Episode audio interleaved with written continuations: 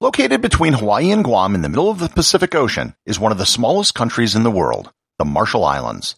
The Marshall Islands has a history unlike many other small countries in the Pacific, not the least of which is the fact that it has experienced more nuclear detonations per capita on its territory than any other country. Learn more about the Republic of the Marshall Islands and what makes it special on this episode of Everything Everywhere Daily.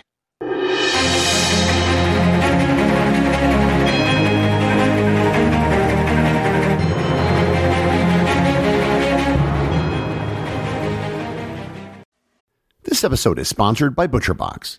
Summer is right around the corner, and that means cookouts. No matter what your preferred food is for a cookout or a barbecue, ButcherBox can help you make it the best. If you want to serve up some hamburgers, ButcherBox has grass-fed ground beef to make the perfect smash burger. Want to cook up some steaks? Well, ButcherBox has that too, with some of the best cuts of steak such as New York strip, ribeye, and filet mignon. Do you like grilled chicken? Well, ButcherBox has some of the best pasture-raised chicken that you will find anywhere.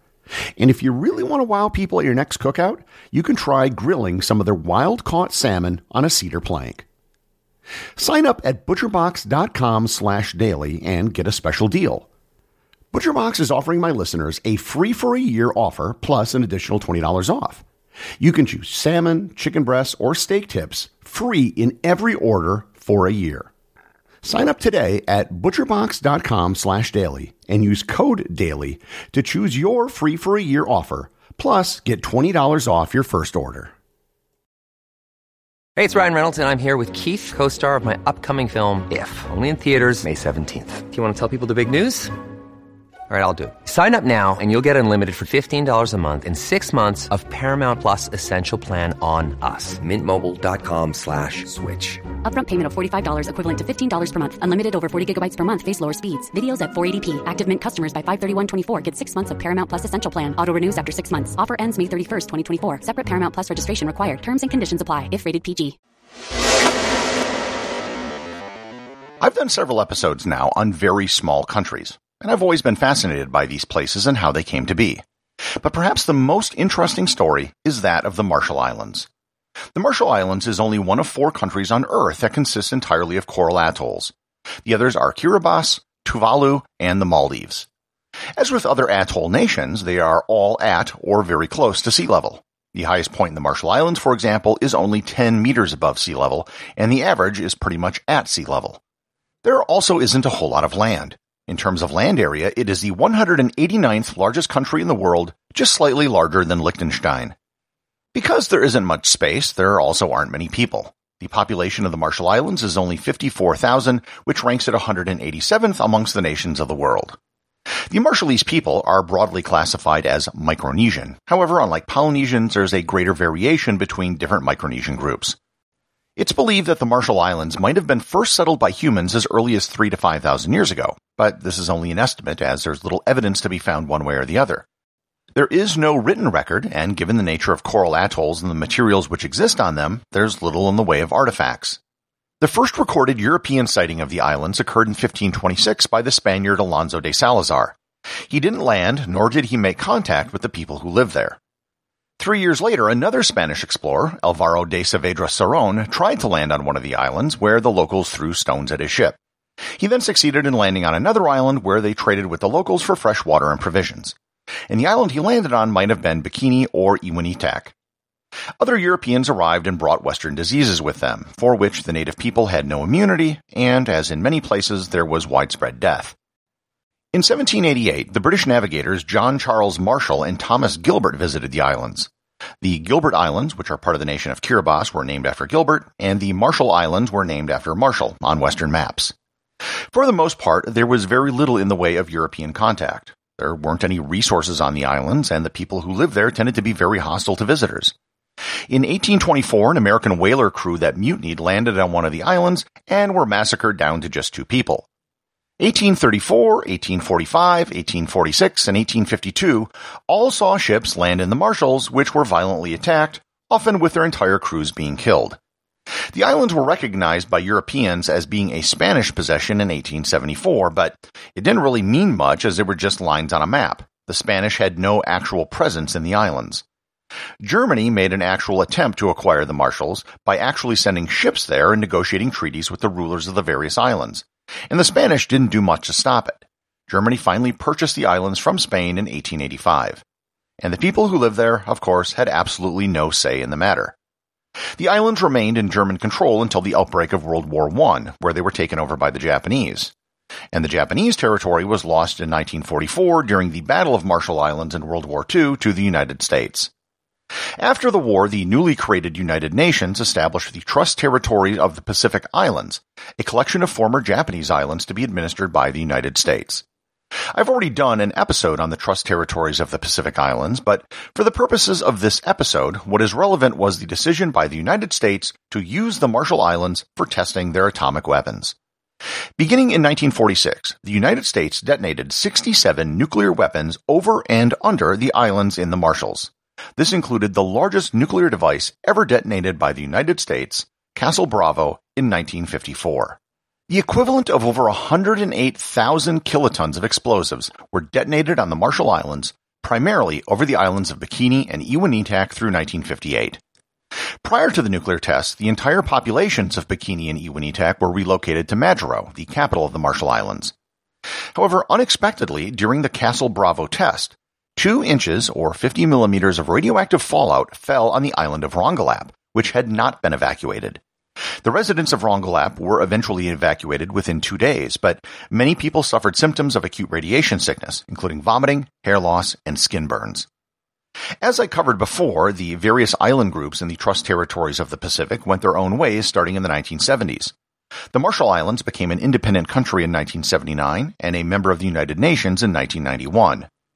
While they were legally an independent country, they developed a very unique relationship with the United States and this was codified in the 1986 Compact of Free Association. The United States signed a Compact of Free Association with all three of the now independent countries that were formerly part of the Trust Territories of the Pacific. What does the Compact of Free Association mean for the Marshall Islands? Well, actually quite a bit. It is by far the most important relationship that it has with any other country in the world by a wide margin. For starters, the Marshall Islands are part of the United States postal system. And yes, you heard that correctly. You can send a package to Majuro for the same price you can send something across town if you happen to live in the US. This means that the Marshall Islands has both a state and zip code. The state code for the Marshall Islands is MH, and the zip code for all of Majuro is 96960. And I discovered this fact when I literally walked past the Majuro post office when I visited back in 2007. Before I visited the Marshall Islands, there was a diplomatic spat where the Postmaster General in the U.S. unknowingly changed postal rates to the Marshalls as an international rather than domestic destination. The United States has also paid and continues to pay the Marshall Islanders compensation for nuclear testing conducted in the 40s and 50s. Over three quarters of a billion dollars were paid between 1956 and 1998, and when the Compact of Free Association was renegotiated in 2003, another $3.5 billion was promised to be paid over the next two decades. Citizens of the Marshall Islands may live and work in the United States without having to apply for a visa or a green card. And likewise, Americans can travel and live in the Marshall Islands indefinitely without any prior approval. Also, Marshallese citizens can join the U.S. military, which is often viewed as a good guaranteed job and a fast track to U.S. citizenship. The U.S. military also has a unit of engineers that works on projects in the country and medical ships that occasionally stop to perform examinations for civilians. The biggest thing that the United States gets in return is the Ronald Reagan Ballistic Missile Defense Test Site located on Kwajalein Atoll. This is a test site for defensive missile and space technologies. The United States has about 2,500 people who live on Kwajalein, including military contractors and their dependents. One of the five base stations for managing the global positioning system is located in Kwajalein. One of the implications of the Compact of Free Association is that about a third of the entire population has left the Marshall Islands and is now living in the United States. About 20,000 Marshallese people are scattered across several U.S. states, but their biggest population is in a very surprising place. Springdale, Arkansas. Located in the Ozarks, it's the home to the largest population of Marshallese outside of Majuro. The migration of Marshallese to Springdale is a result of a single Marshallese man by the name of John Moody. Moody was a student in the United States, and in the late 1970s, he got a job at a Tyson chicken plant in Springdale. Word of the good jobs and affordable living in Springdale spread throughout the Marshallese community, and people began moving to Arkansas. Families would often move piecemeal, with one family member coming over, getting a job, and then saving up enough money to bring over their relatives. And very slowly, over 40 years, a community developed with churches and other institutions which drew even more Marshallese. They have an odd status in that they're not citizens, but they are also not legal immigrants. While the capital city of Majuro is by far the largest city in the Marshall Islands, the next largest city, Ebeye, which is an island on the Kwajalein Atoll, has a very unique distinction. It is one of the most densely populated places on Earth. It only has a population of about 15,000 people, which isn't a lot. But they are all crammed into an area of only 0.14 square miles or 0.36 square kilometers. That means that the population density of Ebeye is 107,000 people per square mile or 41,600 people per square kilometer. And I recommend you take a look at a satellite image just to see how crowded it is. Despite the nuclear testing which took place on the island, you can actually visit Bikini Atoll. The residual radiation on the island is pretty close to natural background radiation at this point. The only thing that isn't recommended is eating any food grown on the island. And as astonishing as it might seem, the coral reefs on Bikini are some of the best in the world. And this is mainly due to the fact that there has been no permanent human presence on the island for over 60 years. Bikini Atoll was declared a UNESCO World Heritage Site in 2010, the first and only such site in the Marshall Islands. The future of the Marshall Islands is very much in doubt. One of the biggest threats is rising sea levels. This is something that threatens all coral atoll nations. Already high tides are starting to flood part of the islands that were never covered with water before. The low elevation of the entire country means that even a slight increase in sea levels can be devastating. Majuro has already seen severe flooding during storms. The other major concern is the economy. Atolls have no natural resources. The location of the Marshall Islands doesn't put it in the middle of any shipping routes. Bringing anything to the Marshalls is expensive and there is little land, so there's effectually no manufacturing which is why so much of the population has migrated to the United States. And the other big issue hanging over the Marshall Islands is the renegotiation of the Compact of Free Association with the United States. The current agreement expires in 2023, and the next agreement may very well determine the country's future. If you should be so inclined to visit the Marshall Islands, it actually isn't that hard. There's really only one option to get there, and that is the Island Hopper flight on United Airlines. It leaves from Honolulu and stops in Majuro and Kwajalein in the Marshall Islands before continuing on to Kosrae, and Chuuk in Micronesia before finishing in Guam. The next day, the flight does the same thing in reverse. The only restriction is that you can't get off the plane in Kwajalein unless you have prior approval because of the military base. But you can stay in each of the islands on the route for however many days you want before picking up the flight again to continue your journey.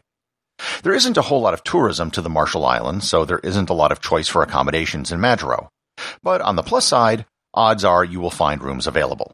The number of people who visited the Marshall Islands in 2019 was only 6,100, ranking them 200th in the world for tourism. The Marshall Islands is a small country that many people aren't even aware exists. Yet despite its small size and population, it played an outsized role in the history of the 20th century. However, its future and whether it can even exist as a country going forward has still yet to be determined. Everything Everywhere Daily is an Airwave Media podcast. The executive producer is Darcy Adams. The associate producers are Thor Thompson and Peter Bennett. Today's review comes from listener Sharon70 over at Apple Podcasts in the United States. They write, informative, entertaining podcast. Everything Everywhere Daily is my favorite podcast. The subjects covered are so diverse that I never get bored. Each podcast is about 10 minutes long and covers a subject in depth.